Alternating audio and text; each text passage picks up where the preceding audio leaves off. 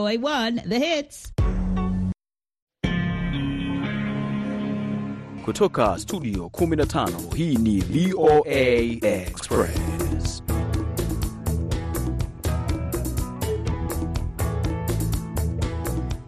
Hii ni VOA Express moja kwa moja kutoka hapa jiji kuu la Marekani, Washington DC, tarehe ikiwa ni 21 mwezi wa pili mwaka 2024, nalo jina langu Harrison Kamau.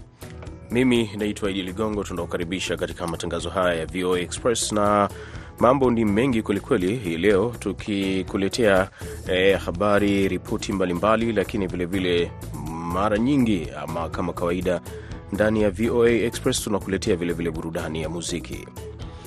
Katika baadhi ya yale tuliyokuandalia hivi leo ni kwamba leo ni siku ya kimataifa ya siku ya lugha ya mama, na ni vizuri tu popote ulipo, labda ujiulize, je, lugha hii naijua? Na iwapo naifahamu, naitukuza na, na, na iwapo naitukuza pia naidumisha. Ni vema tu kufikiria kuhusu lugha ya mama kwa wale ambao wanaitumia, na hasa katika mataifa ya Kiafrika, na kuna mengine yanayohusiana na mambo ya elimu ya juu. Harison Kamau, ni kwamba ripoti mbalimbali zinaonyesha kadri siku zinazozidi kwenda, kiwango cha wale ambao wanaweza kupatiwa ajira kutoka vyuo vikuu kinazidi kupungua. Kwa hiyo uwezekano wa wewe kwenda chuo kikuu na kupata ajira, ule uwezekano unazidi kupungua kadri siku zinavyozidi kwenda. Tatizo ni nini na namna gani E, swala hili linaweza likashughulikiwa, tutasikiliza ndani ya matangazo ya VOA Express hapo baadaye. Basi ni vidokezo tu vya baadhi ya tuliyonayo leo katika VOA Express. Bila kupoteza wakati, kama ambavyo nimetaja hapo awali, ni kwamba leo ni siku ya kimataifa ya siku ya lugha ya mama, na watu wengi kwa kweli hasa katika bara la Afrika, wengi wakiwa kule mashambani wanaendelea kutumia na lugha za mama zimeendelea kushamiri au uh, lugha za asili. Lakini kwenye sehemu nyingi za miji mikubwa ni kwamba lugha zinaendelea kudidimia na kwingine kabisa zinakuwa lugha za kigeni ndio zinatumika sasa hivi. Lakini mambo ni tofauti, mitazamo ni tofauti na mwonekano wa mambo ni tofauti. Um, kwenye laini ya simu tunaye mmoja kutoka kule DRC. Nakukaribisha, utaje jina lako na uzungumzie kidogo kuhusu mambo haya ya lugha ya mama. Karibu sana. Kwa majina, ninaitwa Ndegereje Bernard Muganza. Wetu ni Masisi. Hii lugha ifahamike mzuri, lugha ya wamama, inaomba tu watu watiemo kinguvu, juu sisi watu wa afrika watu wa Afrika wanatufundisha sana sana marugha za nje ya nchi. Unaona sasa, bamoya wanaacha marugha zao wanafuata marugha za nje ya nchi. Marugha zimoya zinaanza saburikana, siyo sasa sisi wa, wa, watu wa DRC nchi mtu atawezi fanya juu lugha ifahamike. Hakuna hata lugha moya yenye inafundishiwaka mu DRC lugha ya wamama.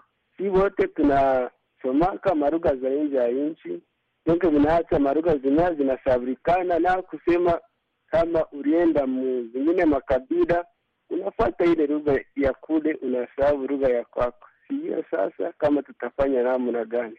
Na kuko tena shida batu wanakutanaka nayo juu huku kwetu, unajua kama tuko na marugha arobaini na tano kuvuka pale zile zote, unaona kama tunayo inakuwa tatizo ya kawandi.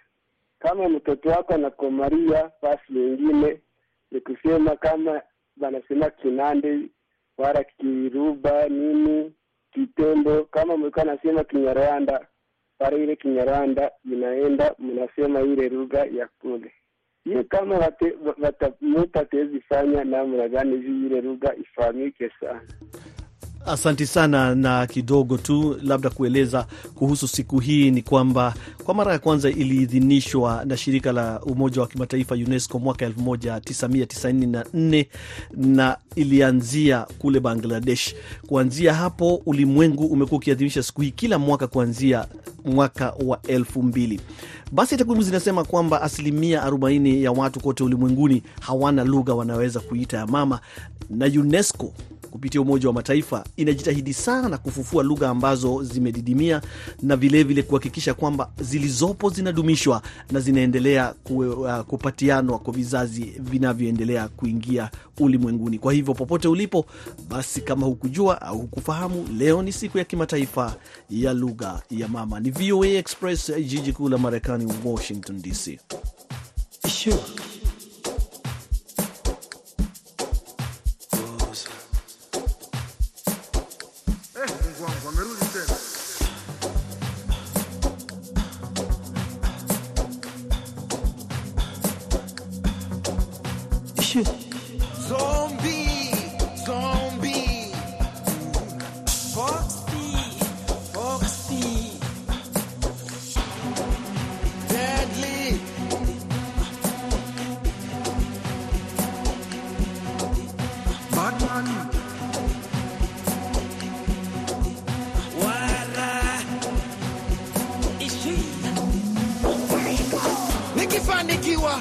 Nikifanikiwa, wewe haupendi. Kwa sasa nina katoyo, tuje nikipata renji, utakufa. Ushamwaga lazi, ushamwaga lazi, ushavunja nazi, ushavunja nazi. Wezako kijukuu cha mtume, mjomba, mbona una kazi? Una nyingi changamoto, kichwa kimepata moto na bado unateseka, eti Jux atapata lini mtoto? Utakufa. Dorime ya kwanza, wenzako wanarudisha chupa, we unataka lipa mbili. Wenye chuki wasotupenda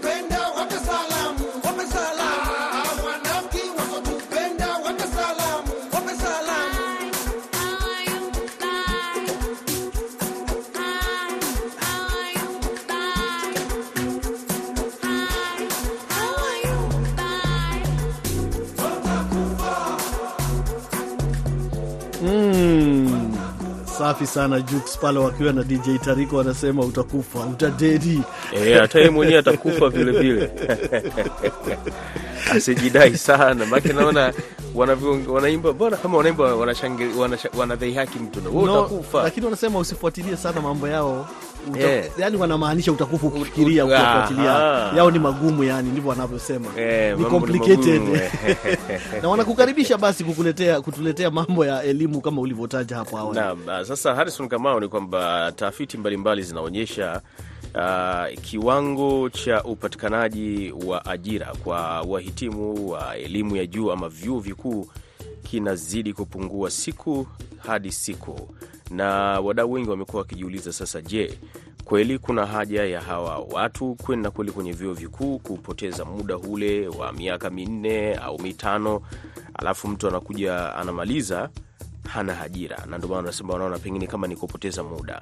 Sasa kile ambacho wamekuwa wakijadili wadau mbalimbali wa elimu ni kuhusiana na nini hasa kifanyike. E, je, wanafunzi hawa wawe wanasoma vyuo vikuu, lakini wakati huo huo wakiwa wanafanyiwa programu mbalimbali za kuwafanya e, wajiajiri au waingie katika ajira zisizo rasmi, lakini vilevile wengine wanajiuliza je, kuna umuhimu hata wa hiyo elimu ya chuo kikuu? Kwa kwenda mbele, au hizi elimu zibadilishwe ziwe katika mfumo ambao utawezesha watu eh, kujiajiri zaidi. Sasa nimezungumza hapa na Kasim H Makelu. Huyu ni kijana lakini ni mdau wa elimu katika taasisi moja kutoka huko Songea, na vilevile amekuwa akijihusisha na masuala mbalimbali ya kisiasa. Uh, nikataka kujua kwake anadhani sababu ambayo imechangia kusababisha haya kufikia hapa ni nini. Kasimu, hebu tueleze.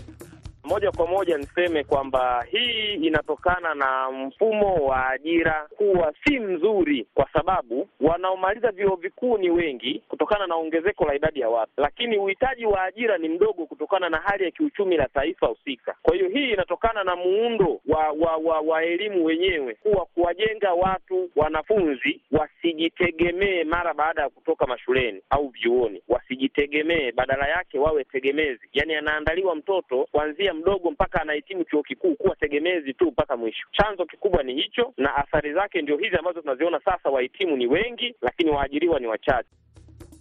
Na nini sasa unadhani uh, inaweza ikawa ni suluhisho ama e, mwarobaini wa tatizo hili, na kikubwa ambacho ungeweza kuwaeleza vijana wenzako e, ambao wako kwenye vyuo vikuu, nini wanapaswa kukifanya ili kujiepusha e, kuingia katika lindi ama janga hili na kujikuta kuwa na msongo mkubwa wa mawazo kwa kukosa ajira?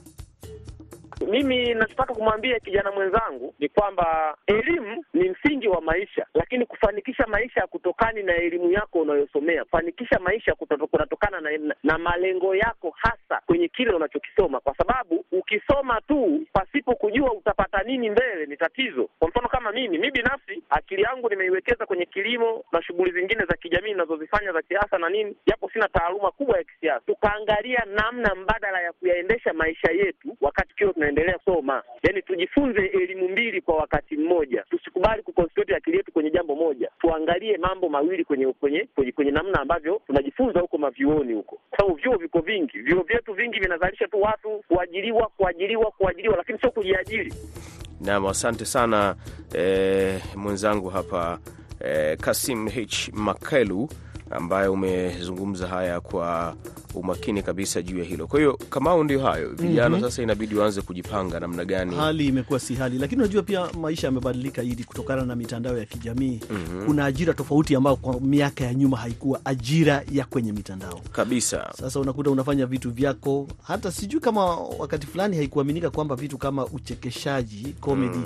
inaweza ikawa ni ajira kwa aina yake ya aina yake tena, kuwa unajitegemea mwenyewe, sio kutegemea labda vyombo vya habari kwa ajili labda televisheni ama redio. Maanake zamani ili ufanye comedy na iweze kufika mbali lazima, lazima upitie huko, lakini sasa hivi unaweza ukaanzisha mwenyewe production yako na ukaweka vitu vyako kwenye YouTube kama utapata watazamaji wengi, maanake unajijengea, unajipatia kipato. Ila ni muhimu kupata elimu pia, kwa sababu Naam. pia hata ya mawasiliano Kabisa. ukitembea duniani unakuwa kwamba una ujasiri wa kuzungumza na watu wengine kutoka mataifa tofauti. na sio tu kuzungumza, kuwa na ule una, Uelewa. wanasema uelewa wa mambo kwa upana zaidi. Uki, ukizungumza watu wajue kwamba wanazungumza na mtu ambaye anaelewa kile anachokizungumza. Kweli kabisa. Basi sasa tupate habari za kimataifa.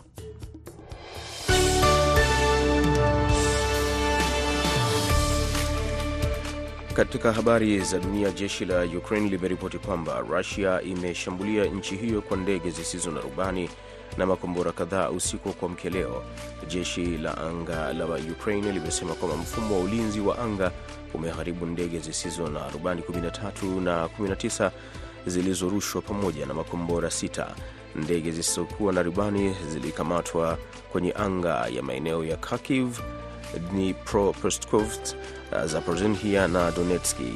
Gavana wa jimbo la Dnipropetrovsk Sahiv Siasak ameandika ujumbe kwenye Telegram kwamba ndege zisizokuwa na rubani ziliangu, ziliangushwa katika wilaya mbili tofauti na kwamba makombora ya Rusia pia yalilenga eneo hilo.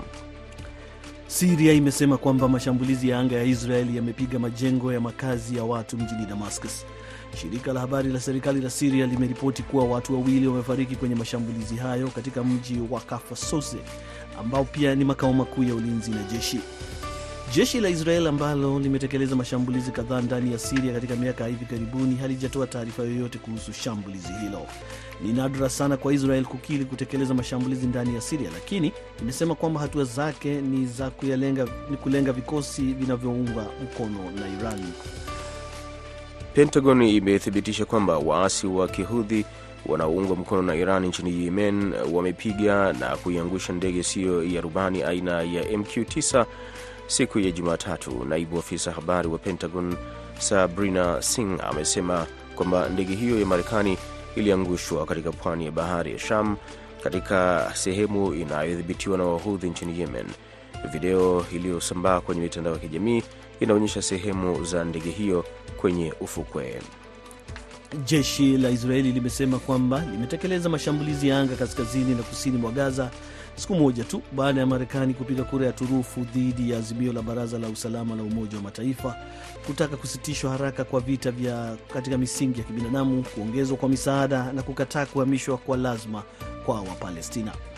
Jeshi la ulinzi la Israel limeripoti kuwa darzeni ya wanamgambo ikiwemo katika eneo la Khan Yunis kusini mwa ukanda wa Gaza Wizara ya afya inayosimamiwa na kundi la Hamas huko Gaza imesema mapema leo kwamba imerekodi vifo 118 katika siku moja iliyopita, na hiyo kufikisha idadi ya Wapalestina waliouawa kuwa 29313.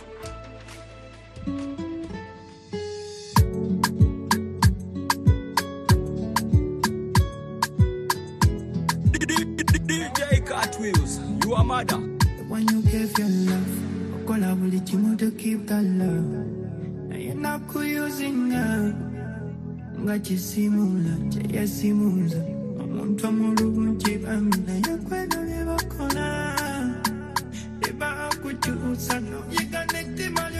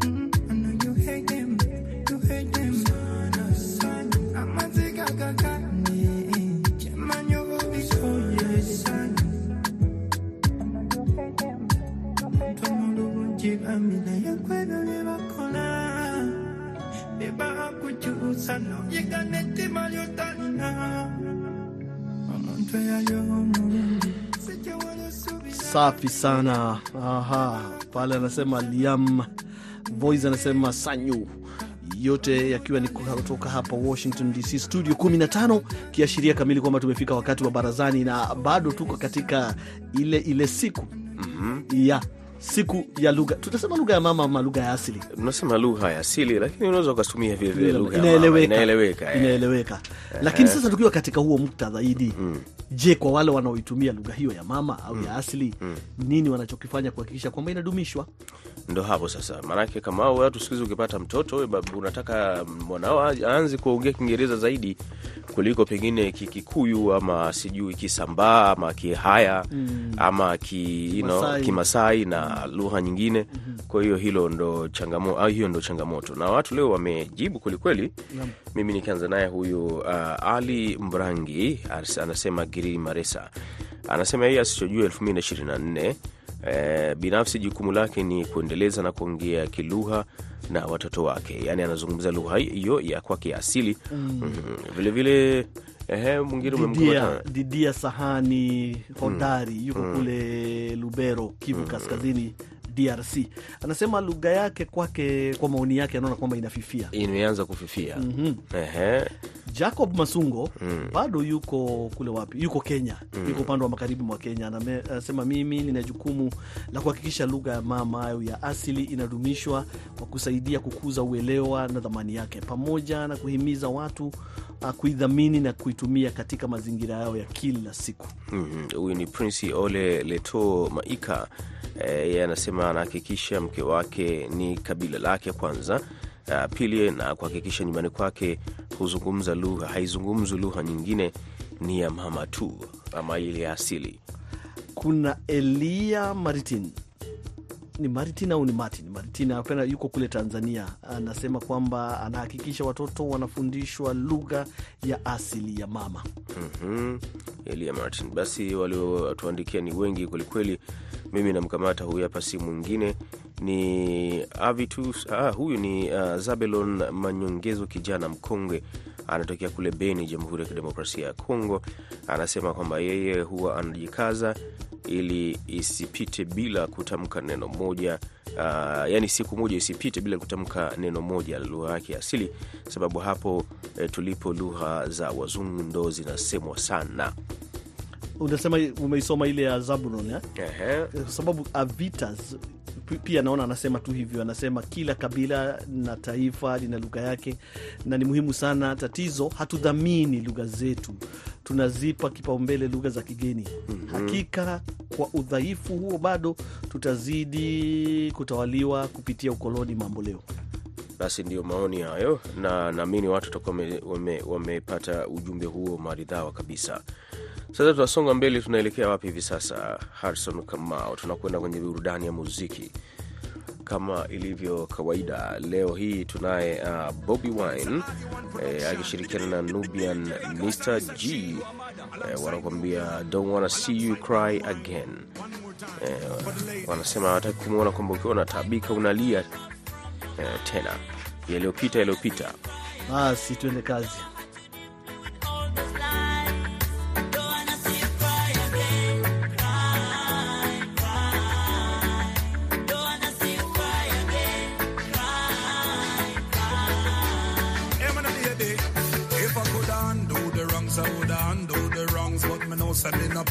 Cause a man is just a man. We get my girls, me would not give me right hand or lay down in the road and get run over by a van. Y'all me never plan to cheat, much less we get caught. I mean, no way to the do to your little heart. Temptation get the best of me, speed up me on. And me give it to the girl in a the tight and short.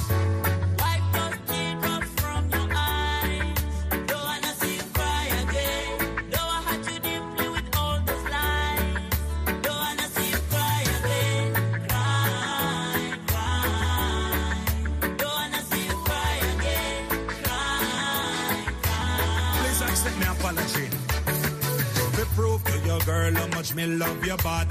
Me will stand in front of a firing squad. You want me one and only true love. I swear to God, if you left out of my life, me I go mad.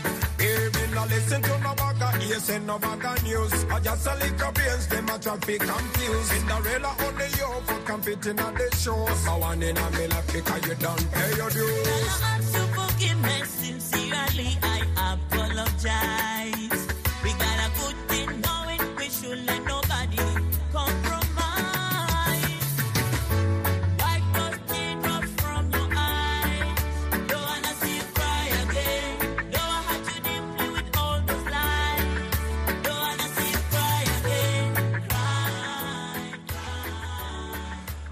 Cry. Yaani kwa kweli, kwa kweli, kwa kweli, kama kibao kimepangwa vizuri, kwangu huwa kinaniridhisha kweli.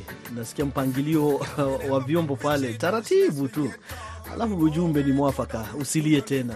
Yaani wakati kama huu ambapo mambo ni mengi, yawe ni matatizo ya kiuchumi, matatizo ya kisiasa, matatizo ya kiusalama katika sehemu mbalimbali za ulimwengu, ni wakati wa kumwambia mtu tu, this is not the time to cry again, ndio mwisho wa kulia, usifadhaike tena. Naam, sasa tumuulize tena yeye uh, Bobby Wine, je, yeye vipi? Hii kilio chake kimekwisha ama kinaendelea? Alikuwa na kilio Bobi Wine. Ah, Bobi Wine kwani hujui mambo ya harakati zake kule nchini Uganda. Ndio maanake anasema no crying, yani ana matumaini Ana matumaini. kilio kitakwisha. Naam.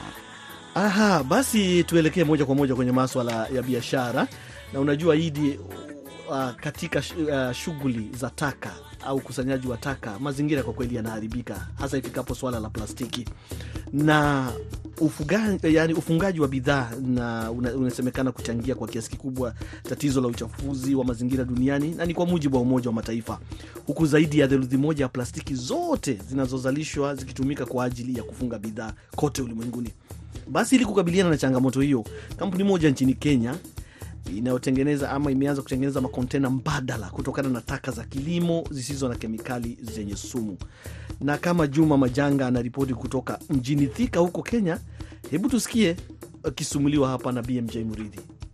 Katika eneo moja la viwanda viungani vya mji wa Thika katikati mwa Kenya, Anita Shah anasimamia utengenezaji wa makontena ya kufungashia chakula zinazoweza kuharibika. Mnamo mwaka 2011 Shah ambaye ni mwanauchumi aliacha kazi yake ya kimataifa ya miongo miwili na kurudi nyumbani kuanzisha Green Stem Products, kampuni inayotengeneza bidhaa za ufungaji zisizo na sumu kutoka kwa taka za kilimo. Shah anasema anataka kulinda mazingira na kupambana na mabadiliko ya hali ya hewa. Essentially, we want to do is Kimsingi tunachotaka kufanya ni kuondoa plastiki kutoka kwa mfumo wa chakula inapowezekana, ili suala la utengenezaji wa plastiki na mafuta ghafi yanayotumika katika utengenezaji wa plastiki na uzalishaji wa gesi ya carbon dioxide unaotokana na mchakato wa utengenezaji wa plastiki na uchomaji wake na utupaji taka kumalizika. landfill is eliminated. Kampuni hiyo kwa sasa inatumia taka ya miwa iitwayo bagasse kama malighafi, lakini inasema bidhaa nyingine za mimea zinaweza pia kutumika. Matokeo yake ni aina mbalimbali za kontena za vifungashio vinavyoweza kuoza ambavyo David Mwangi, mwendesha mashine katika kampuni ya Green Stem Products, anasema ni mbadala mzuri wa kutumia plastiki. Even in my home right now, I don't like plastic because Hata nyumbani kwangu sasa hivi sipendi plastiki kwa sababu unapofuatilia plastiki, unachokipata baada ya kuitupa kwenye mazingira si kizuri. Lakini tunachotengeneza sasa, hata ukiitupa tu shambani, itaoza baada ya miezi kadhaa. Kulingana na Umoja wa Mataifa, dunia inazalisha takribani tani milioni 430 za plastiki kila mwaka, lakini ni chini ya asilimia 9 tu ambayo hutumika tena. Wataalamu wanasema wabunifu kama GreenStem wanaweza kuwa na jukumu muhimu kwenda mbele. GreenStem inasema kwa sasa inazalisha vipande laki moja vya bidhaa za vifungashio kwa mwezi na imeagiza mashine mpya ambazo zitafanya idadi hiyo kuongezeka hadi vipande milioni 2.4 kwa mwezi. Bidhaa za Green Stem ni ghali kidogo kuliko mbadala za plastiki, lakini pia ni nusu ya gharama ya bidhaa mbadala zinazoagizwa kutoka nje, Sha anasema. We're about uh, planet, Tunaijali dunia, watu na faida, watu kujitosheleza, lakini hatimaye lengo letu ni kuhifadhi mazingira. conserve the planet. Ufungaji wa bidhaa huchangia takriban asilimia 36 ya plastiki yote inayozalishwa ulimwenguni na kuifanya kuwa chanzo kikubwa cha uchafuzi wa plastiki, kulingana na shirika la mazingira la Umoja wa Mataifa. Kwa sasa wajasiriamali kama Shah wanatumai kwamba ubunifu wao angalau unaweza kuwa sehemu ya suluhisho.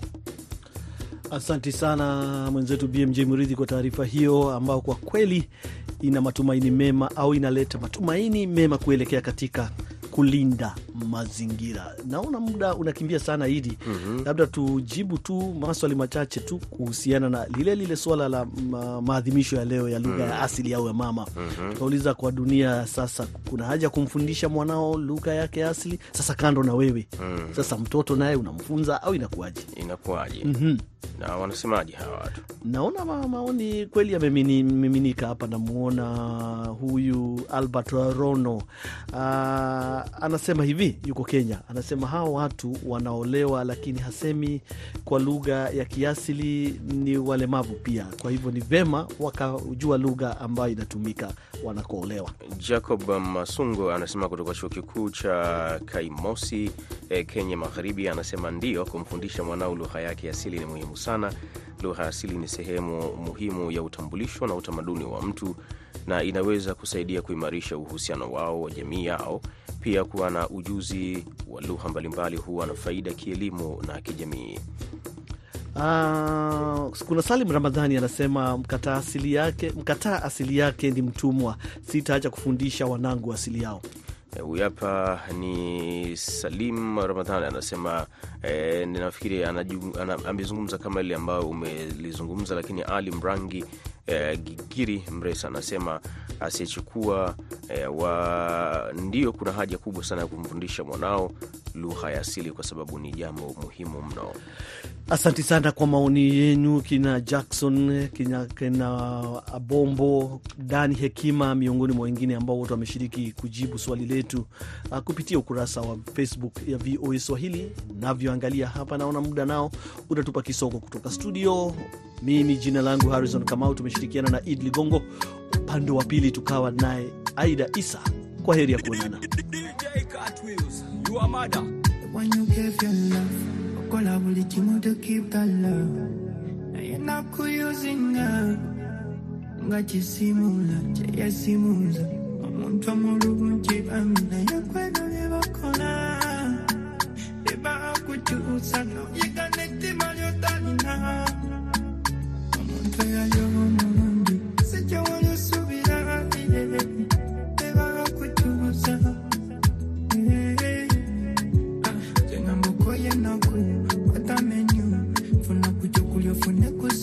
Life is not